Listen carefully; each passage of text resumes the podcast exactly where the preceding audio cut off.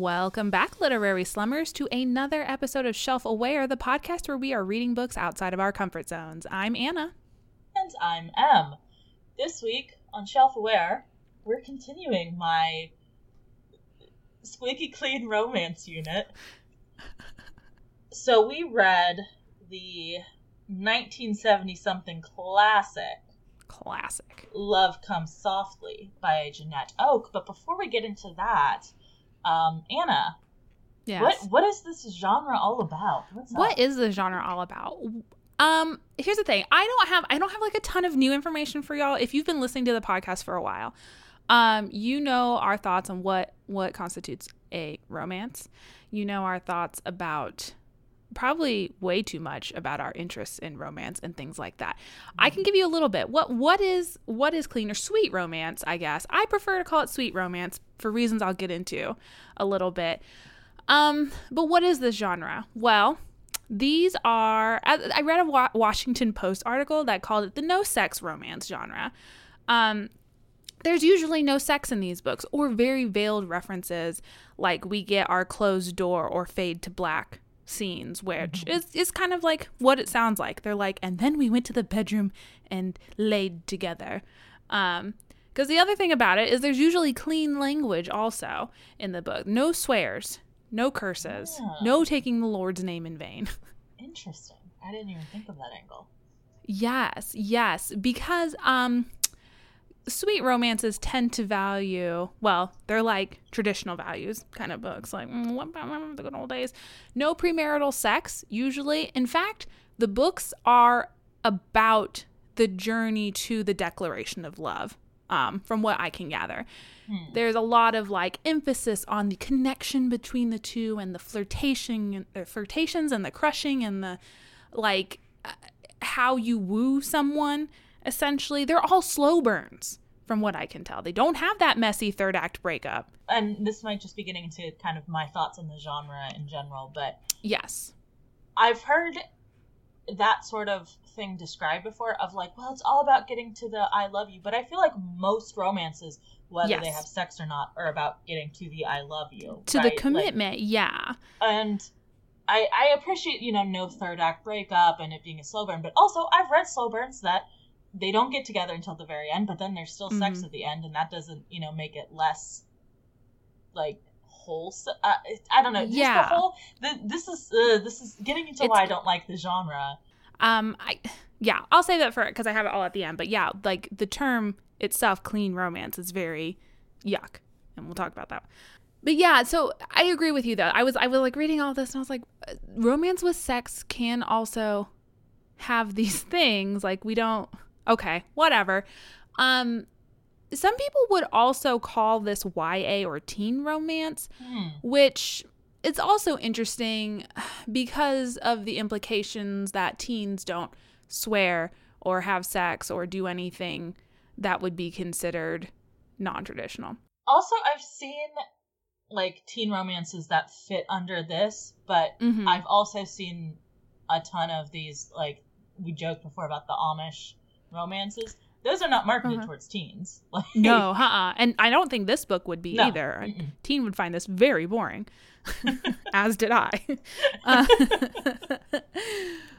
we're also seeing this um, introduction of the term proper romances, which has Mhm. kind of uh, been pushed forward by Shadow Mountain Publishing, who is the publishing group that uh, did Edenbrooke Mm. which is the book we read, the first book in this unit, if you had not heard. Um, and the publishing manager and acquisitions editor over there said that proper romances are clean, smart, engaging romantic stories that will never embarrass the reader. okay. All There's a, that's that's loaded. We know. Yeah. Like, okay.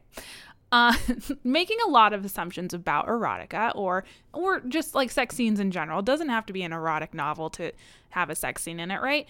Um, and I I don't know, just proper to me also like gives off historical vibes. I don't Mhm. know if that's like the intention there, but it does the word association, right? Um, and the author of Edenbrooke, Julianne Donaldson, I think her name was, was sounds even quoted as saying like there should be more of a market for no sex romances. I agree. Everyone has their thing. Not everyone wants to read explicit sex scenes, and that's fine. I'm not one of those people, but that's fine for them. I'm not I'm not gonna yuck their yum on that. Uh, but I, I thought it was interesting that she specifically said that there isn't a lot of options for that outside of inspirational fiction or inspirational romance. And that's kind of why she decided to write Edenbrooke. She wanted that option available to readers who weren't maybe into the whole religious vibes. What is inspirational romance? Great question. Glad I gave you the opportunity to ask. uh, there is a little bit of overlap here in that it's very like we said, traditional values, very like purity culture, very like no premarital sex, no premarital touching, you know, you know the whole thing. But I thought there's this interesting like requirement, uh, additional requirement, which as you can rem- imagine is a religious requirement, that the couple together, like they usually go on a spiritual journey together, like how they as a couple become closer to God because of mm. their relationship. Feelings about that aside, that that's just something that is included in a lot of those type of books. Mm-hmm. I think you see it a little bit in this one. Yeah. It's yeah, it's very interesting. I what not interesting. The thing about this particular book, spoilers, I found interesting, but the religious conversion was just okay. Yeah, I, I have right. things to say about that, but we'll save sure. that for later. Uh, so, should we call them clean or proper romances? My personal opinion, no, because that's rape culture. Eh? Like, nope. yeah, um, I think I agree. I think that like my stance and why I picked this unit was because I feel that the thing that books marketed as clean or proper or inspirational mm-hmm. or whatever, what they're really doing is trying to take a moral high ground. I think that yes. there are plenty of books that exist that do not have sex in them that are not marketed in this way, that aren't marketed as clean, proper, pure, inspirational, whatever. And that's fine. And that people who like no sex books certainly have those options. And that's not what I'm talking about, right? I'm right. talking mm-hmm. about specifically this marketing technique of being like, well, we're for the good girls who don't like that icky mm-hmm. sex stuff. Nothing to be embarrassed about here. And I find that very gross. gross. Yeah, very, very gross. gross. Um, very much talking Sex isn't down dirty. people. Sex isn't dirty. Um, it's very patriarchal in terms of the idea that women shouldn't enjoy sex. Um, it's very uh, silly to be like, oh well including sex in a book makes it not intellectual. Okay. Mm-hmm. What? Mm-hmm. What? not not to mention this whole like a woman who has sex is dirty mm-hmm. before before marriage. So then actively encouraging readers or you know the children daughters of readers to if they want to keep their image of good girls to like hide sexual assault committed against them you know like this isn't giving women any sort of platform for anything by right. calling it clean. And and I don't know, I sometimes you sometimes you think like, "Oh, it's just a word like blah blah blah, it's not doing any harm," but there is like that very that's a very strong mm-hmm. Connotation there. And also a little hypocritical because a book can be labeled clean but then not even take into account non-sexual violence that occurs in the book like yeah twilight I also think that even aside from the specific labeling of clean, because you like you mentioned, like there's a push for it to be called proper romance in some some also and not great, not great either. Because well, I mean, I guess it, prop like clean the the opposite would be dirty, right? And I don't think that you can really mm-hmm. make the case like if you are calling yourself clean, you are calling everything else dirty, right? Yes. Mm-hmm. I I guess you could make the case proper. The opposite would be improper, and like improper, I feel like doesn't have quite the like as loaded of connotations. Like yeah, that's true. Improper can be kind of like woohoo, we're improper. Ladies. I wore jeans to work. yeah, yeah. So I that one's a little bit like okay i guess is like an mm-hmm. alternative to clean i get that but even aside from the labeling of it of using these terms which are inherently very loaded there's also like these books I feel kind of like you mentioned are very much in the same like wouldn't it be great if we went back to the good old days where women didn't have sex before marriage and also there were no black people and also there were no gay mm. people like that's i mm. i'm not to say that i'm sure there are some books that are marketed as clean romance or whatever out there that have diverse casts mm-hmm. but that hasn't been what we've been seeing so far yeah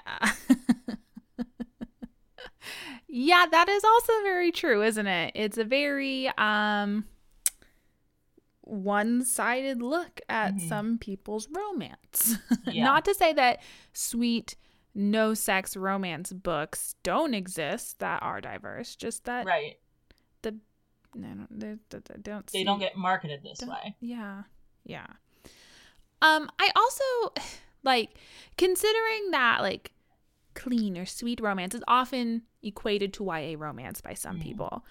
Like, are we not doing teens a disservice by sh- not showing them that some some teens are sexually active and others aren't, and both are okay? Um, I like I I know there's a lot of points to consider, like how much sex in a YA book is okay. Like you don't obviously you do not want to be too graphic and adults really I don't know writing writing sex scenes about minors is weird, but like to erase all mention of it altogether and like other healthy like sexual exploration like um you know even just masturbating or lgbtq stuff stuff just the, you know the whole lgbtq thing uh but you know the the exploration of being a teenager and young adult and and having that completely wiped away just seems you know for the formative types kind of a disservice there. I think it's it's a topic that's obviously very hot it's, button right now yeah. because of you know i mean yeah everything. i understand why people say there shouldn't be sex explicit sex scenes in ya because like there's I, I can understand why people would say that but i can also understand like there needs to be some kind of representation you can't just say think, no teen has sex i think to me also there is a difference between like again and again i think it's marketing i there is a difference to me of YA books in which sex is either not something that's handled or is fade to black or whatever mm-hmm, mm-hmm. because it is um it, it, it is tertiary to the plot perhaps mm-hmm. um and books that are marketing themselves based on isn't it good to not have sex like yeah like i think that's really what this is the distinction is for me when when it's the very abstinence only. Yes, when the abstinence becomes a feature of the book rather than a you know, a, just a, a just it thing that, that is there. Like yeah. I'm I'm totally not trying to be like every single book, especially for teens, needs to have graphic sex scenes in it. Yeah. That's not yeah. what I'm I don't think that's what either of us are saying. like I think that when the point is when the point is yeah. yeah, when the point is it's bad to and this book it was a it was not as reactionary in that way as I feel like Edenbrooke was, where Edenbrooke mm-hmm. is very much like, and I mean, there definitely is some stuff in this book that I'm like, this is very clearly a, a moralizing about don't have sex or you'll get pregnant and die, right? Yeah. Um, we'll get to that. Uh, but definitely between this and Edenbrooke, it's like, this is very clearly making a point that, and I think this is kind of the defense I've read in a lot of people being like, well, we're not saying that everyone else is dirty. We're just saying it's so good and wholesome and pure to wait. And it's like, you get that by saying that. You are saying that it is unwholesome and impure yeah. to not wait, right? Yeah. Like, when you say that that's the standard, like clearly that you're saying that other things are not correct in your eyes. Like, right. Yeah. Mm, and, and just, I don't know. Like, there's a lot of other things that fall under this clean romance umbrella that isn't sexual, like swearing, drugs, yeah. alcohol, that are things that people do both recreationally and maybe to excess, but are very realistic things that people do and are not moral. You know, like they're mm. that's that's not they're they're neutral, right? Swearing neutral. Unless you're like I guess super trying to insult somebody. But for the most part, the way that most people use swearing as like an emphasis more so Mhm. than a bullying tactic or like having having some drinks, getting get, God forbid having a fun night and getting drunk. Mm. Morally neutral. But this this genre would suggest otherwise. So, I just especially like when you're saying that this is the blueprint for teen romance. Uh, whatever. it shouldn't be. You all know us. You all know how we feel about everything at this point. It's been hundreds of episodes, so I think also like it's interesting that you're bringing it to the teen romance thing because I hadn't really considered Mm. this as like a teen romance genre. Really, I had very much Yeah. assumed that this was for adults. Um, Yeah, and I think uh, I, I had read a couple of articles where they had quoted, like specifically, like teen librarians saying, "I'm always looking for clean romances to to suggest to people," or you know, I think it's like that that bridge of going from teenagehood or childhood to adulthood and wanting to learn how to navigate the mores of is that the word word? Mores?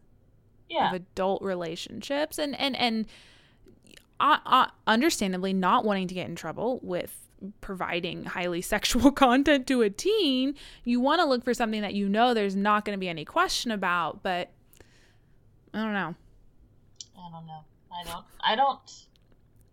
I would posit that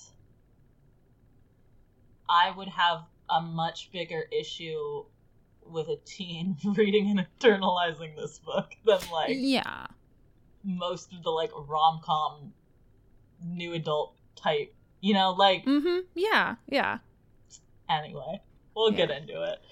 Yeah. And I mean, yeah. I guess there's also something there about like adults who turn to YA romance because they they also have an expectation that it will be clean when they don't want to have to like Hmm. look through content warnings and stuff. Yeah. Um like I I had to do extensively to just find books that didn't have sex in them. Yeah. Uh, but um yeah, I feel like that again, like I get I think really what we need is to just move away from having this sort of label on it because it's moralizing and bullshit. yes. And I think we just need to do, you know, whether you want to do the hot pepper scale or whatever of like one to five, how much spice it is, you know, and go with that so that people, it's not a moral thing of like, oh, there's no sex that's so pure, and just be like, there's no on page sex in this. yeah. I, we don't, we, it, doesn't need to be, we need to get better at trigger warnings and content warnings and Agreed. stuff like that Mhm. so that people can engage in media in a safe and comfortable way for them. I don't think the answer is is found in pure romance or clean romance. Yeah, no, no. Um and, and and you know, certainly there there are people out there who don't want to read explicit sex again. We understand that, but it shouldn't be the solution to what is perceived as a problem but isn't really a problem. Let people be horny. Let people be horny. That being said, um, would you recommend this? Who would you recommend this book? I, don't, I you know, I had grandparents that really loved western novels. this could be for them. They were very Catholic. This isn't Catholic though. This is No, it's evangelical. just, yeah. this is yeah different. so i don't know there could be some comfort there there could also be some differing ideologies Hmm. uh, they did love westerns though i think um i mean yes are there are there religious people who read books and enjoy romance novels yes this book is for them Yeah. hmm I feel like this is something I've said maybe one time before, and I'm trying to remember what book it was for, but I do not think there is much, if any, overlap with people who listen to this podcast and Mm-mm. people who would enjoy this book. yeah no this is this is this is niche to not everyone here Mhm. um, but you know, if you've got a, a work acquaintance who you have to get a birthday, no, this would be weird to get them. This I would be know. a weird one. There's a don't know. Um, yeah, there, there's also a lot in this book too going on with like childbirth and Uh-huh. death of a spouse, death of a parent. Like uh-huh. it. is it handled well? Nope. We'll we'll discuss. so this book sucked. What else have you been reading? I read a very adorable little middle grade graphic novel called Marshmallow and Jordan. Oh. It takes place in Indonesia and a uh, just middle school girl who had an accident a couple years ago now uses wheelchair as a mobility aid and she used to be on the basketball team at school um, but is then um, with the help of a white elephant who she adopts as a pet is encouraged to join the water polo team it makes a lot more sense in the context of the comic um, not i mean this, this elephant just shows up and everyone's happy about it and it goes to school and everything. Um, but it, yeah, it's called Marshmallow and Jordan by Alina Chau, and it's just got such beautiful, soft artwork. I loved it. The story was cute, um, and I think it, it yeah, it just came out last year. So give it a look. See, I don't read a lot of middle grade. Um, but except for Animorphs, except for Animorphs and Warrior Cats, which is you know enough for me. Uh, so I haven't really like delved into the genre, uh, the genre, the the demographic. I don't mm. know a lot, uh, but I thought this was very cute and wholesome and clean. Important. what about you? Um, I'm in the middle of a historical called um, a Duke, the Lady, and a Baby by Vanessa uh, Riley. Um, which gotta get that baby in there. Exactly. I was like, well, here's a baby book. Let's see if this one's good. Um, it's significantly better than this. It's also on Kindle Unlimited right now, so okay, nice. yeah, it's pretty cute. I'm into it. I don't typically like romances where a baby is part of the plot. Mm-hmm. I just I don't like accidental pregnancy. I don't like the raising the child together. I just I don't like to read about kids in my romance books. Um, well, I've got another one then that you won't like. Cause... All right, tell me about it so I won't read it. I also read, um, I believe one of our prompts this for our reading challenge is a book in translation. Yes. And I might have already done this uh, that prompt, but I'm doing it again because um, I read uh, a book called the Amer- the English translation of it is To the Sky Kingdom by Tang Qi. But I started reading it and I was like, this seems so familiar. Why does this seem so familiar? And I assumed it was because it was like, it's kind of based in Chinese mythology very, very loosely. And I mm-hmm. assumed it was like, oh, I must have read something else based in the same mythology. No, I fully have started watching the show that this book that Amazing. is based on this book. Um, it's called Eternal Love. Yes, you, see, told me about yes, that. Yes, you think. see why yes. I was like, oh, I didn't catch it. Oh, I do like different. This. Yeah, yeah. Um, but the so in the the show, basically like it's immortals and gods and stuff, and there's various um people having new lives or losing memories and whatever. So there's like three lifetimes basically mm-hmm. that they're going through. Um, and the show it goes in order one, two, three the book goes two, three flashbacks to one. So that's why I didn't pick up on it at first because it was like in the middle. Yeah. So, but yeah. I read the book. It was pretty good. Um, but also there is a a uh, baby involved. So you know. Yeah, it's just not my preferred. I don't. I don't know. Um, there's nothing like uh, I find offensive about it. I just like anytime I see there's a I'm just like, oh, never mind then. yeah. Know. I usually don't lean baby either, but I just kind of stumbled into you know a couple baby books mm-hmm. back to back there. Yeah, I'm sure I'm sure there are good ones out there. Maybe that'll yeah. be a unit for me one day is baby, baby books. books. Um, speaking of, speaking of C dramas, I uh, I started rewatching Love O2O um, oh, because God. that's like it's just been I've had a really shit couple weeks and like I just I needed a comfort show. Um, the show is so much more improved when you can just fast forward through the B B romance. I didn't give a shit about them the first time. Even worse the second time. I got to the scene where she kind of like gets her revenge by showing up and being pretty, you know what I mean? At that dinner party. and then I was like, I'm satisfied now. My heart is full. I can, I can be done. done. I can let I can let Love O2O go. But then I kept watching, of course, because boy, boy, is that an attractive couple. I'll tell you. See, I also was on a rewatch binge, but it was just rewatching uh, uh, Our Flag Means Death. Cause... Oh, yeah. Gotta keep boosting those numbers. absolutely fucking destroyed my life. I was not as as 32, almost 33 years old. I was not ready to become part of a fandom again. You I know? know it's weird. I did it's so weird now being older and feeling just as passionate about this and I was like I I thought like with with Super Wholock and I was more Wholock than Super ever. Um I I just I've only seen like 5 ep- No, I think I've seen the whole first season of Supernatural. I don't know. Um I was like I I can I can be done now. I had my time I on the can internet. I made my Tumblrs. I did the gift sets whatever.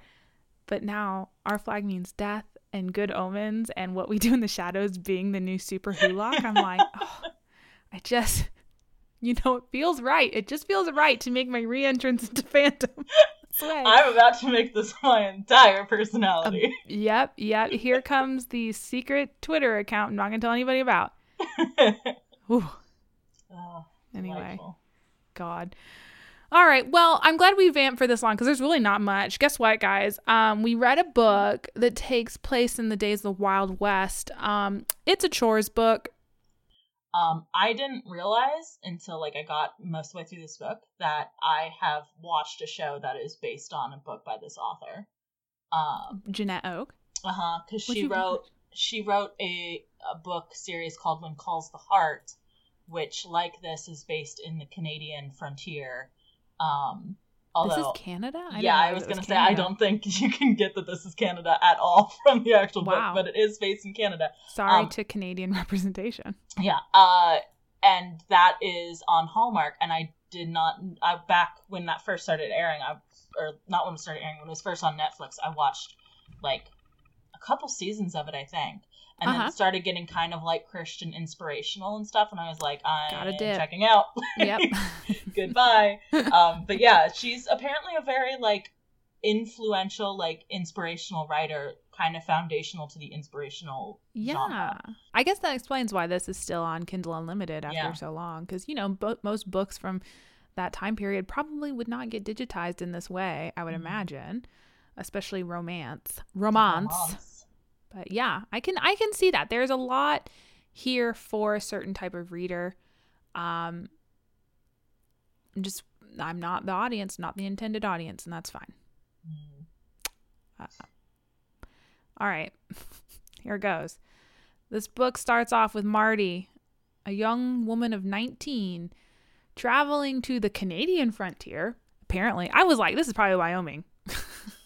I just, I know it doesn't even like call. me- Yes, am I American? Yes. Or, sorry, I guess I should say USian. Am I, am I from the United States? Yes. Do I consider any other country in this continent? Clearly not, because of the fact that I said I'm American. Um, I was very confused about where this was supposed to take place until I realized that Janette Oke, who is like famously Canadian, wrote Mhm. this and is probably Because again, it doesn't say it's in Canada. A, a few it times, just says it's still snowing in May, and I was like, that sounds miserable. uh-huh, and must a few be times Wyoming. Marty. Marty's like, I hate this country, or you shouldn't hate this country, and I'm like, I don't get what this is, but they never say what the name of the country is, and it's because it's Canada. And I guess she didn't want to. She wanted us USians to just assume it was the US. I don't know. I, I don't know. Um, I was very confused because this book is written in dialect for most of it, yes. and it's very poorly. This was the other thing, in addition to me hating everything this book stands for, and a couple other issues I have with it. Uh, we'll get into. Mm-hmm. It's very badly written in terms of the dialect. Like, Mm-hmm. It's not natural sounding at all. no, I don't know what they were sounding like in Canada at this time period, but it's like she had a list of words that she was like, these need to be contractions always. Mm-hmm. On the like second or third page, there's a line someone says where she has a contraction that just makes absolutely no fucking sense because it's the word about, and of course she shortens it to bout, which makes sense at the Yes. beginning of a sentence or in certain words that like end in vowels or things like that, right? It doesn't make sense after the word what. What, What bout? What, What bout? about? Like you need to either drop the T in what also, about? or you need to have the A there because it What doesn't work. Yeah, So- no. and then like she she spells for as F or uh, F E R. She spells you as Y A or Y E, and I'm like, you, I don't know what. Yes. Here is my example sentence. I don't suppose you've had ya time to plan. Ridiculous. Ridiculous. you have the word you just fine. You've had ya time to plan. I don't know what they're supposed to sound like. It's like she just decided she maybe her keyboard was broken when she was typing the dialogue and certain Yeah. letters just weren't available. So she was just like, I'll put an apostrophe here and remember to come back and fix it later. But that didn't happen. Yeah, I it was very maybe I, the just not a dialect I'm familiar with, but uh No, because if you read it out loud, the way it is phonetic, like she's typing it, phonetically, if yeah. you read it out loud, it does not sound like a human dialect. no. so, okay.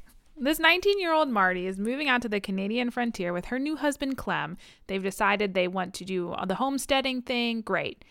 I was Um, also very confused as to where they were from because the East. the East, but they still have the same accent as everybody out in the West. Like everyone Yeah. has the same accent no matter where they came from, except I think that one girl who is from the city. So I guess they're from not a city, and just everything that's not a city has the same weird accent.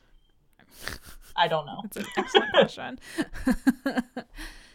um, Clem is very excited to hear that there is a vacant space open to with which to homestead upon, and they ride their beat up old wagon over there too quickly, and then Clem dies.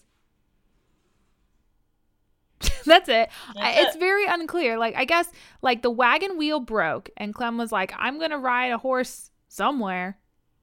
I don't know if he was going to go get help or if he was going to go find the the plot of land. I don't know, but then he died in an accident of some kind. They never say. Um and the people, the surrounding neighbors um bury him and that very same day as as Marty is crying in her little covered wagon. Uh oh fuck, what's his name? Clark. Clark. Clark approaches her and he It's says, another "Hey, CL name to go Yeah, with them. Can't yeah, no man whose name doesn't start with CL could possibly be attractive." Um Clark approaches Marty and he's like, "Hey, I see um I see you here now a widow. We've just buried your husband. Um my I my wife died and I need so, I need a mama for my daughter. So what if we married so that you would have a house over your head and food in your belly um and someone could take care of my daughter and then you, and then when when the wagon trains come back to head east, I'll book you passage on a wagon train if you feel the need to leave still and you don't want to stay with me. I just ask that you take my daughter with you because she needs a mama. Yeah. Clark, Normal. what? Normal. And then Clark's like, and I don't want to rush you, but we have to do this today because the preacher is not going to be back until Easter, and it is October. I was on board with this premise. Like, Yeah, not uh huh. this part. I was on board with the idea of, like, okay, widowed pregnant woman dies. Yeah, oh yeah, she's pregnant right? also, I forgot to she's mention. pregnant. Um, widowed pregnant woman dies in the West, and Husband dies. She doesn't die. Oh yeah, that next thing. widow widow dies. then her ghost is like, "Ooh, let's get married." now it's Um, a paranormal western. Finally.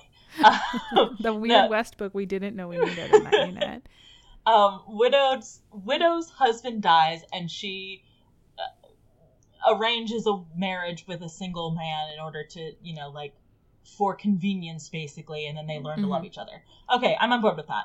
I'm not on board with it being the day that her husband dies. That's so Right after- up. Right after burying, because the, the the preacher is still there doing. He did the last rites. He did the the whole like prayer while they put him in the grave, and then like, "Well, I got a few more hours if you want to do a wedding." like absolutely how you could have done this and it not be fucking bizarre is just be like he hires her to be his Yeah. housekeeper and then he has like Yeah. a sister who lives with them or something so it's not improper you know yeah, can't whatever, who can't cares? have that. Yeah, the the fact that he, that he has to immediately marry her minutes after. And I just because he's like, oh, I'll put you on the wagon train and go, and you can go back east if that's what you choose. Which, like, good for him. I will say, I thought Clark stand Clark up didn't guy. really do much wrong. Yeah. he was he was stand up guy. He was doing his yeah. best. Yeah. Um, Missy's a, a fucking terrorist though, or not Missy. Um, Marty. Marty, is a fucking terrorist. So like, we'll I- get into her. Uh, There's so many questions I have about Marty. I don't. Okay. Clark being like, okay, I'll put you on the train back to uh, the east if you don't like it. And then what? Number one, she's still going to be a single mother. Uh huh. Except now she can't get remarried, presumably because she's legally She's married still to married. Yeah. She's now going to have two kids mm-hmm. because the one she's pregnant with, which he doesn't know about at this point, and your kid, who you're just giving up. He had offers in town. People were like, "We'll take Missy for you." Yeah, and then that way you could still be near her. Eh, right, but, but he's just like, "No, he she needs her paw, unless she has A ma. a ma." But these were other people who were willing to be a ma. I don't understand. A ma why- and a pa. a ma and a pa both. It sounded like they were even down for just babysitting while he was like fucking tilling the land, and he was like, "No, I need to have her with me." But maybe like that's his grief. Okay, you want to have your child with you. That you know is the last piece you have of your spouse that has died. But like, this lo- the logic here, Clark, is not sound. It's not a good plan. Maybe he was just like, I know that I am so hot, she will fall in love with me. Yeah, I have no fears about that.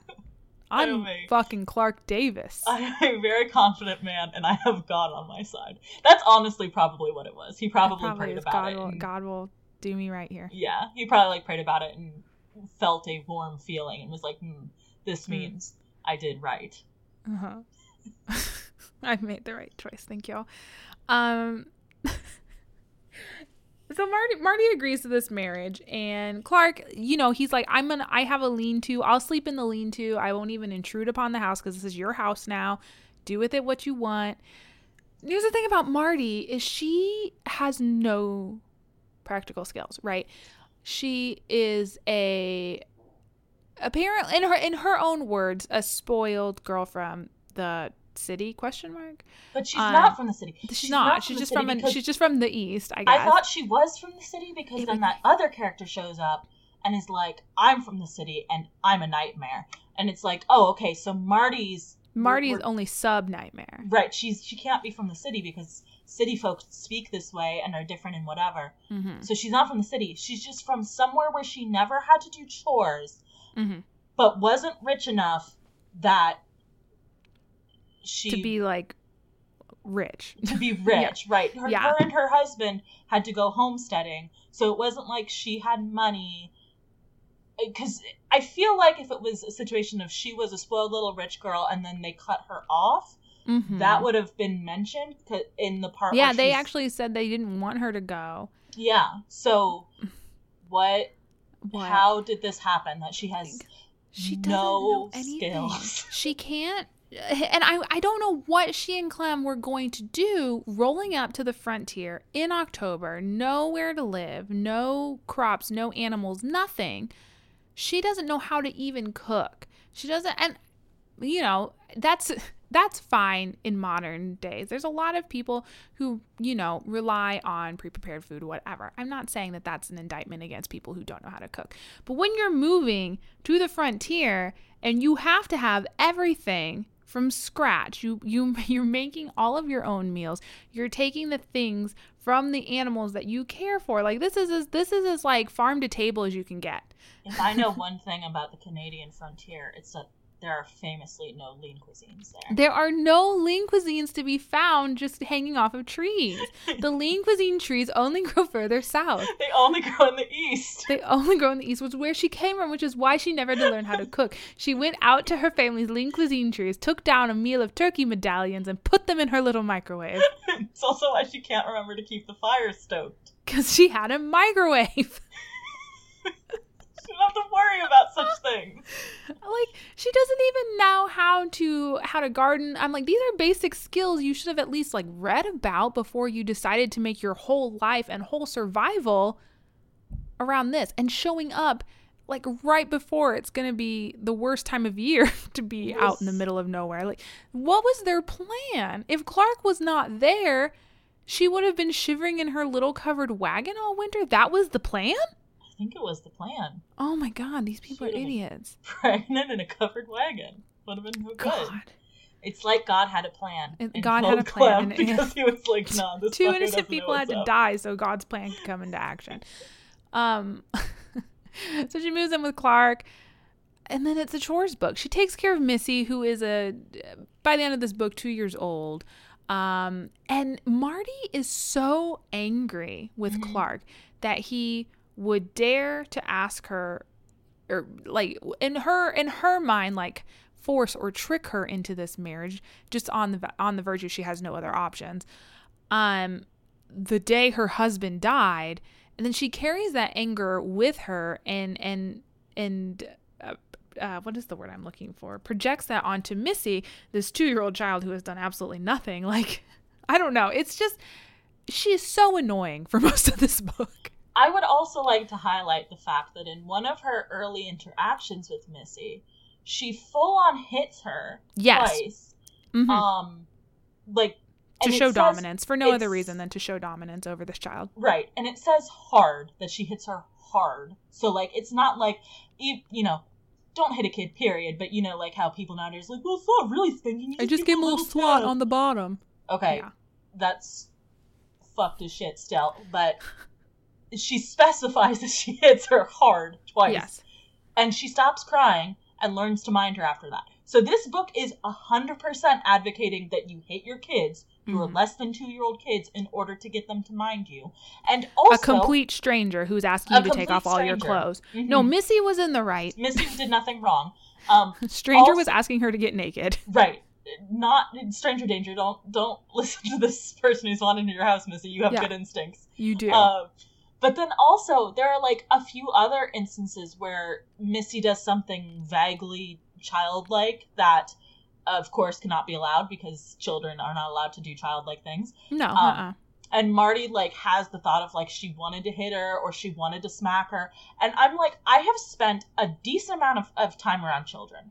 I babysat as a teen, like I have friends who have kids. I don't have kids myself, but neither does Marty at this point, so I feel like we're on the same level. I have never in my life thought I want to hit that child, no Right. matter what the child is doing. Like, Mhm. I don't care how annoying the child is being. It is a child. You don't hit the kid because they're being annoying to you. And the fact that that is the first thought that pops into her mind. She is a terrible person. Like, I. Marty is Yeah. awful. I hate Marty's her so, so, much. annoying. So annoying. And she's so mean to Clark for so long. For no goddamn for reason. no reason. All he does is buy her things and make sure that she is comfortable in this home where she is a, like where he is a stranger to her and he never wants to impose on her. He doesn't care that she makes him pancakes to eat 3 meals a day for 2 weeks. She he doesn't say a fucking word when she destroys the interior of his house with water on the walls. Like he doesn't Clark has the patience of a saint this book really he did is- not get mad at her. At the very beginning of this book, Marty takes a nap, and Missy, the two year old, climbs out of the crib, walks a mile through the Canadian wilderness to find her pot, someone else's farm. Marty wakes up, who knows how much later, Marty frantically up, looking for this child. Marty wakes up ready to slap. Marty wakes up primed to spank somebody and and the child is riding home with her paw on a horse like and and Marty gets pissed. She's like instead of saying like wow, I should have, you know, this is what it's going to be like to be a mother to a young child who is very mobile. I sh- I need to be on my guard. She was like I wasn't going to be fucking embarrassed about that piece of shit and what she did to me. Like she's 2 and you're a stranger. Good God, Marty. Just Uh-huh. because you tell a two year old you're her mama doesn't mean that two year old's gonna believe you. This book really is like if Little House on the Prairie was mixed with Amelia Bedelia. Like in If- the worst possible way.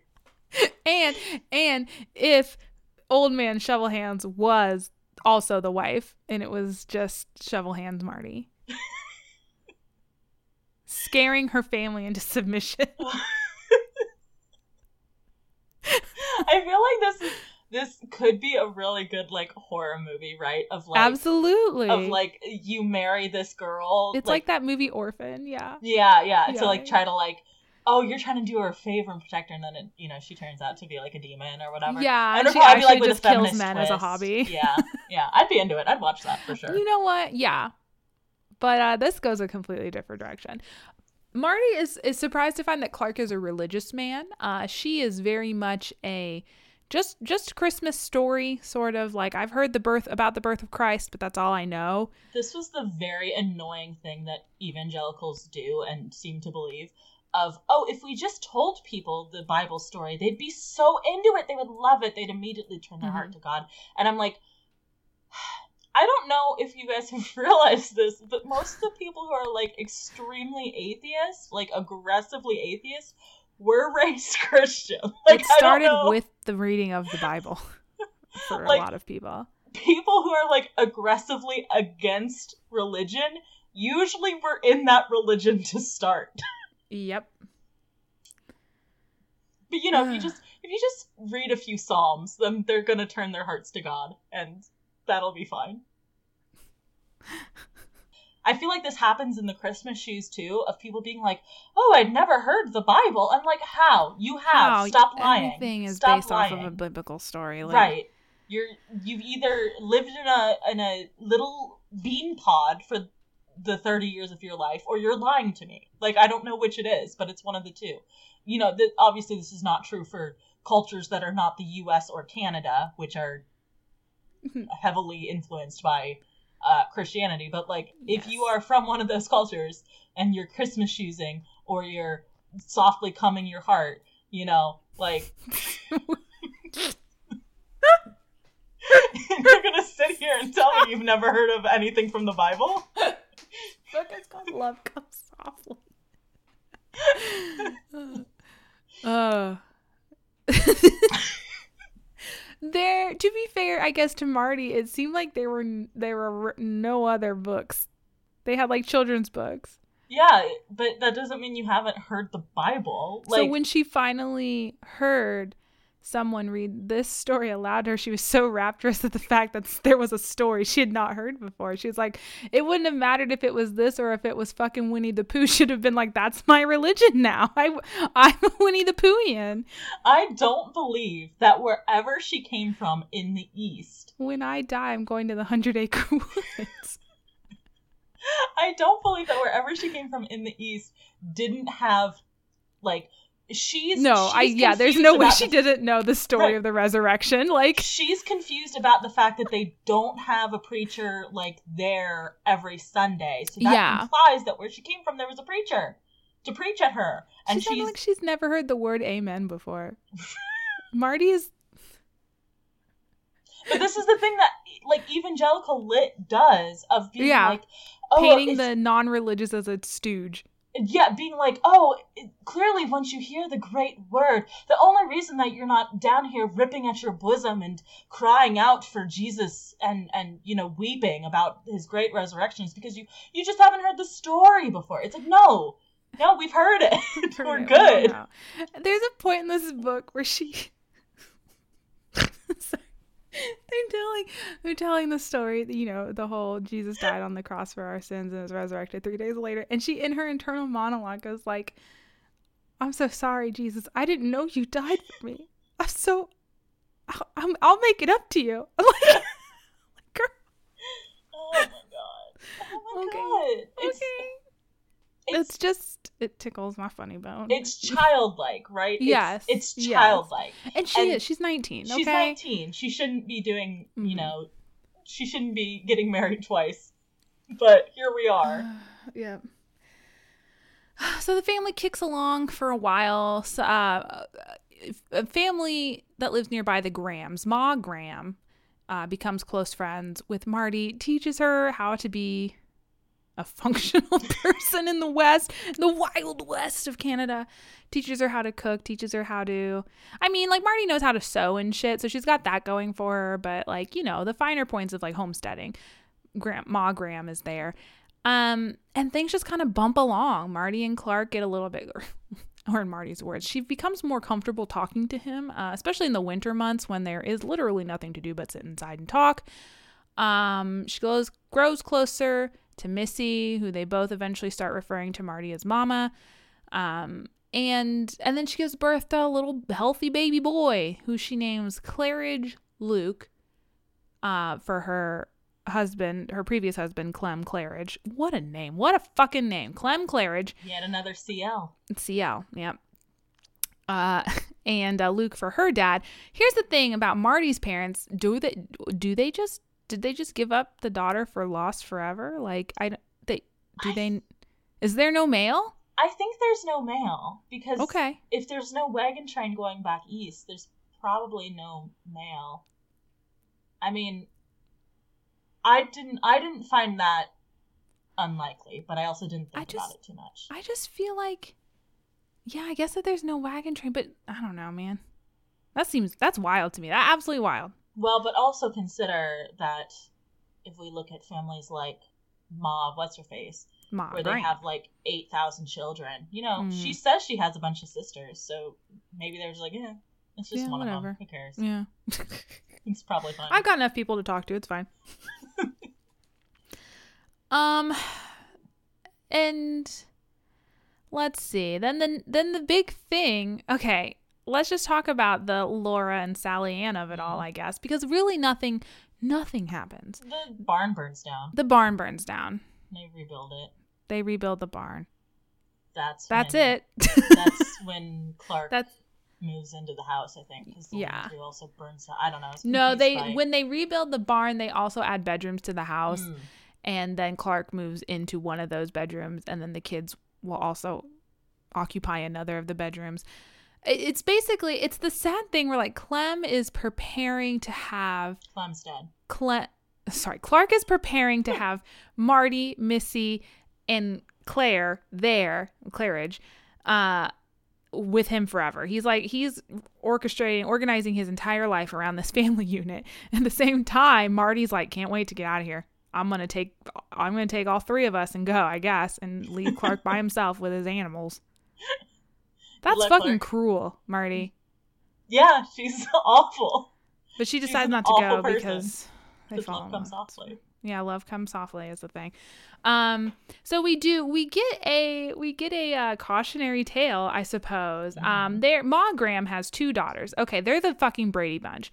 Ma Graham's first husband died, leaving her with three young kids. She remarried a man who also had three young kids, but then they decided to have like ten more kids after that, And then like twelve of them died. So and twelve of them died. So it's okay. Somehow they're left with eighteen. I don't know. It doesn't make sense. The numbers don't add up. Um, the two oldest are both daughters. One is a beautiful, beautiful, nice, talented Sally Ann. The other one's ugly old Laura. But Sally Ann loves Laura. Sally, Sally Ann Ann loves Laura. so much. Laura hates everybody because she is feels inferior to Sally Ann. And Marty's like, I will try to bef- befriend Laura, and then we see her absolutely never try to befriend. She never does. Laura. A, sh- yeah. Here, Marty. Marty gets all these visits from all these women, and all she does is like judge them or be like, "Oh, I pity her and I want to give her help," and then doesn't do anything about it, but pats herself on the back for noticing. It's very, very There's a lot of her. of a lot of people in the Christian community. There's a lot of her noting who who is like in need of a friend and being like, I will be that friend, and then her absolutely not doing that. Yeah. Mm-hmm. Yeah. She's like, oh, look at those, the the less fortunate family, and uh, the the husband's a loser, but I feel bad for the wife, and maybe I'll be her friend. And she says hi to her at a party once, and that's it. Um, did her a huge favor there, I'm sure. Just so good. Such a good, generous Christian soul. Uh, so Sally Ann is set to marry her beau, some some beefcake. I don't know his name. Clifford. And- I don't know. It starts with and everyone is so happy. This is such a this is such a perfect union, just a joining of two good Christian souls. And then Laura starts acting up. She's disappearing all times of day. She's mad at everyone. Ma Graham confronts her. She's like, "What the fuck is up with you?" And Laura's like, "You're not my mom." And Ma's like, I'm sorry, I didn't know you felt that way. I tried to treat you as your mother this whole time.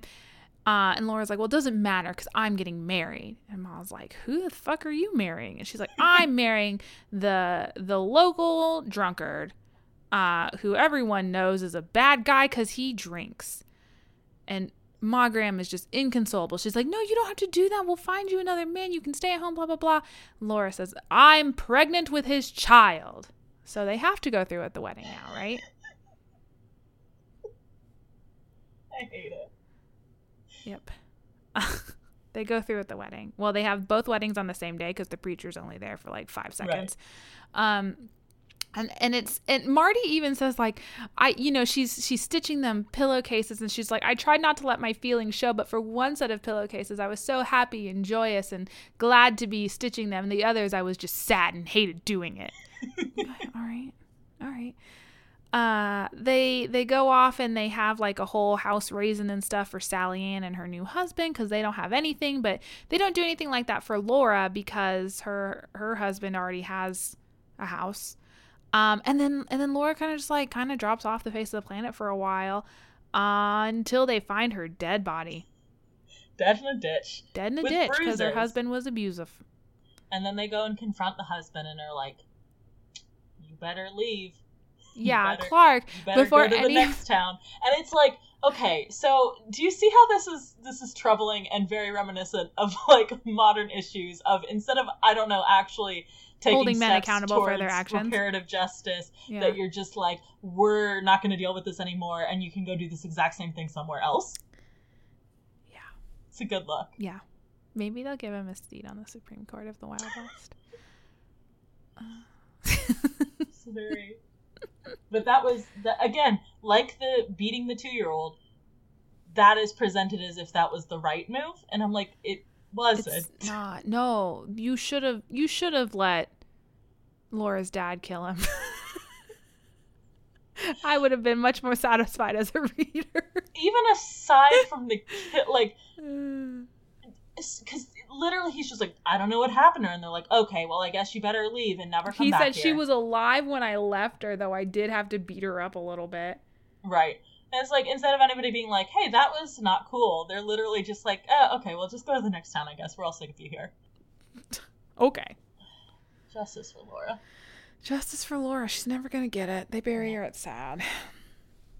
Um, and then and then Clare swallows a button and they have to take him to the doctor.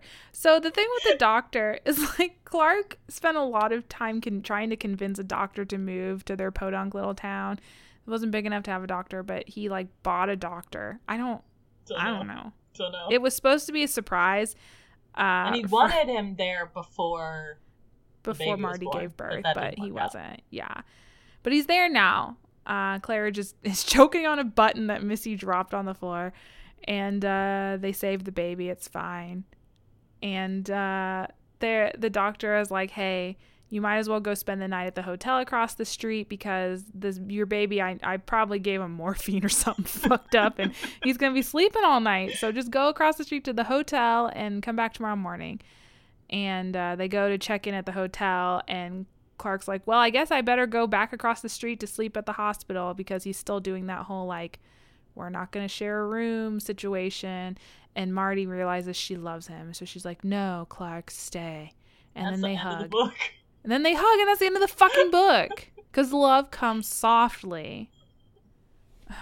Here's my one. God, this was ninety nine percent chores. My one suggestion for a thing, much like if twirling was masturbation, uh-huh. that would make that book better. Is pouring coffee yes. giving someone an orgasm? yep. Every time they poured a cup of coffee, they fucked.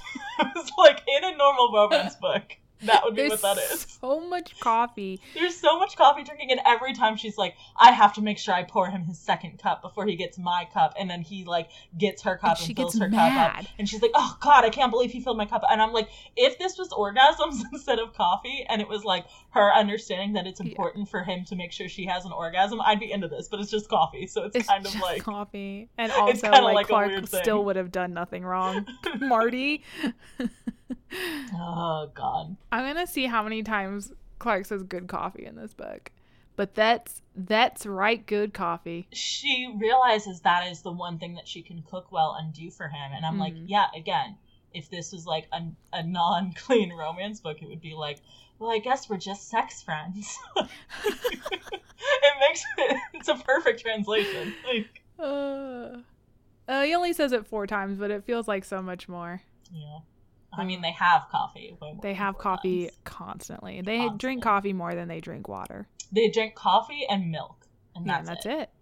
And as a milk drinker, I found the amount of milk drunk in this book a little excessive. Uh, I don't drink milk, and it was wild to me.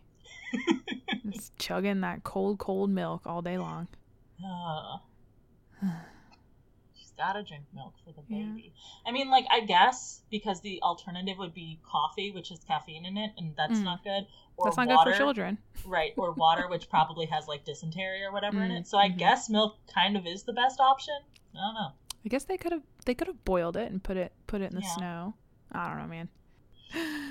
Oh man. Was there anything else you wanted to mention about this book? This book had so many opportunities for good, cute, flirty Yep. hijinks. Yep. And they were all missed. Like, they did no flirting in this book. There was no None. sexual tension whatsoever. so awkward. They they basically were roommates, and they were roommates for the entire book until the very last bit. And then it because the whole premise of this the love comes softly thing is like this thing that Ma told her about of like Mhm. oh my first husband i was horny for my second husband we got married first and because we needed to and then we like learned to love each other love comes Yeah. softly not boom pow yes.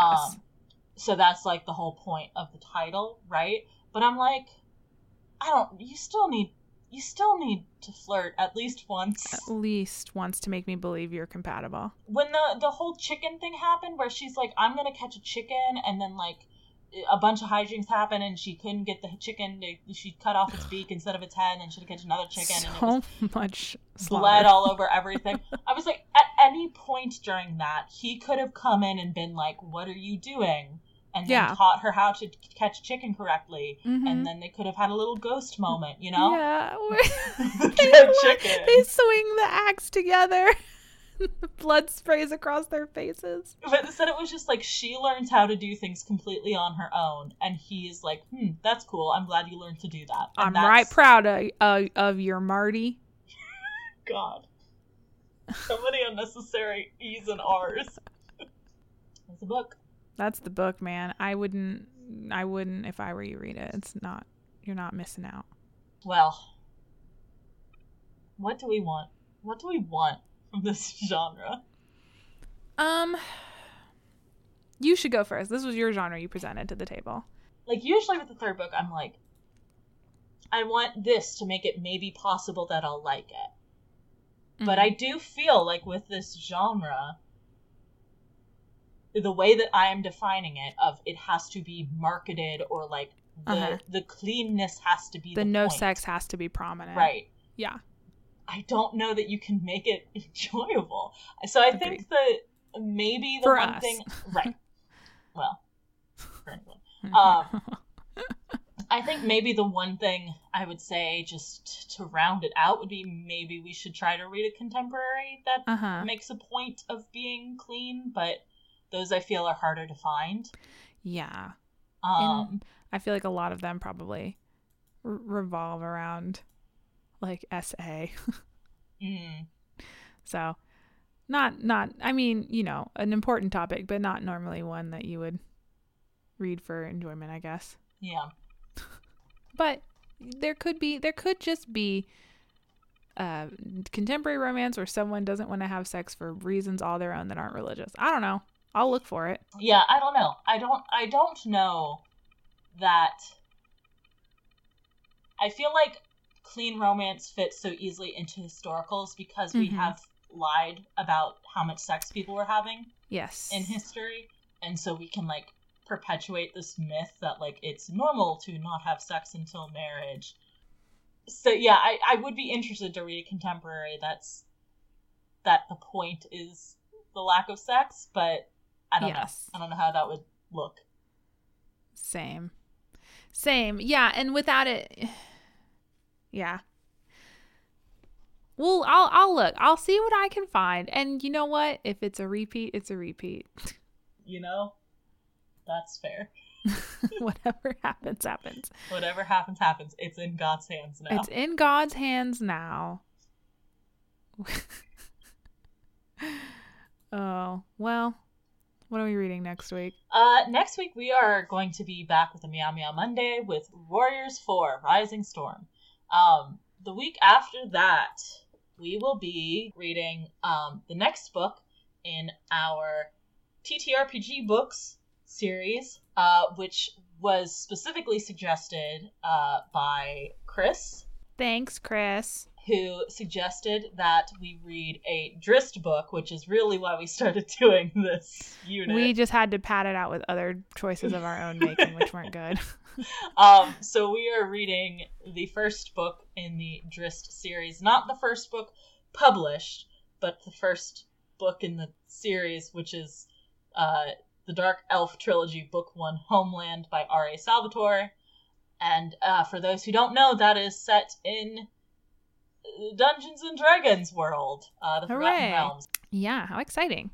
Fun I'm looking times. forward to it. I'm hoping it's better than Toreador. It's got to be better than Toreador, right? Mm, yeah, surely, surely. uh, in the meantime, if you have any books or units you'd like for us to cover on the podcast, you can tweet at us at shelfawarecast or email us shelfawarecast at gmail.com. As always, thank you to Ben Cope for the use of our theme song. You can check out his YouTube channel in our show notes below. We are also on all of your favorite podcast aggregating platforms. So if you haven't followed or subscribed to us on one of those, you definitely should. Otherwise, Marty's going to come to your house and and spank you twice No. as a show of dominance. if you use Apple Podcasts or Spotify, we'd very much appreciate a five star review. But if you don't, that's all right because you are allowed to talk about us anywhere on the internet you would like. In the words of Janette Oke, Laura looked shyly at him in a way that made Marty hope maybe, with the help of a good woman's love, this man could indeed change. He killed her. He killed her. He Marty. did later kill her. Good God. Also, I want to say I was looking up coffee to see if I could find any good coffee quotes.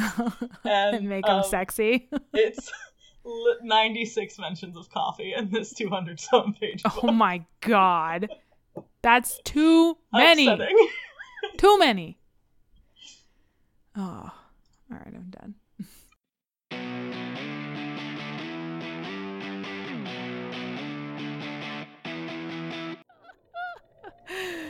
Oh, oh, my, word. go away. Get out of here. Are they mowing again? Yeah, I'm trying to tell how badly it's picking up. I can't hear it if that makes you feel any better, but I also have my volume down low. Alright, we'll keep going. Okay. Um, okay, so I'll talk louder to cover over no, the that- sounds that of the won't- mowing. that ah. won't help the situation. um, So she two of she them. huh? There's two of them now. The competing. Who can mow louder near M's window? Are you fucking kidding me? It is 7:30. Why are they doing this? I don't know. Please, please take a break. Have dinner. I know it's the least hot part of the day, but it's is it even hot there yet for you guys? Yeah, it's kind of hot, but they could do it in the morning instead of at night. That's true. That is a more normal time to mow. Um, I don't know. Seven thirty is a weird time to be doing that. I agree. Yeah. Okay, sorry. No, you're good. I think they've moved away now. Um,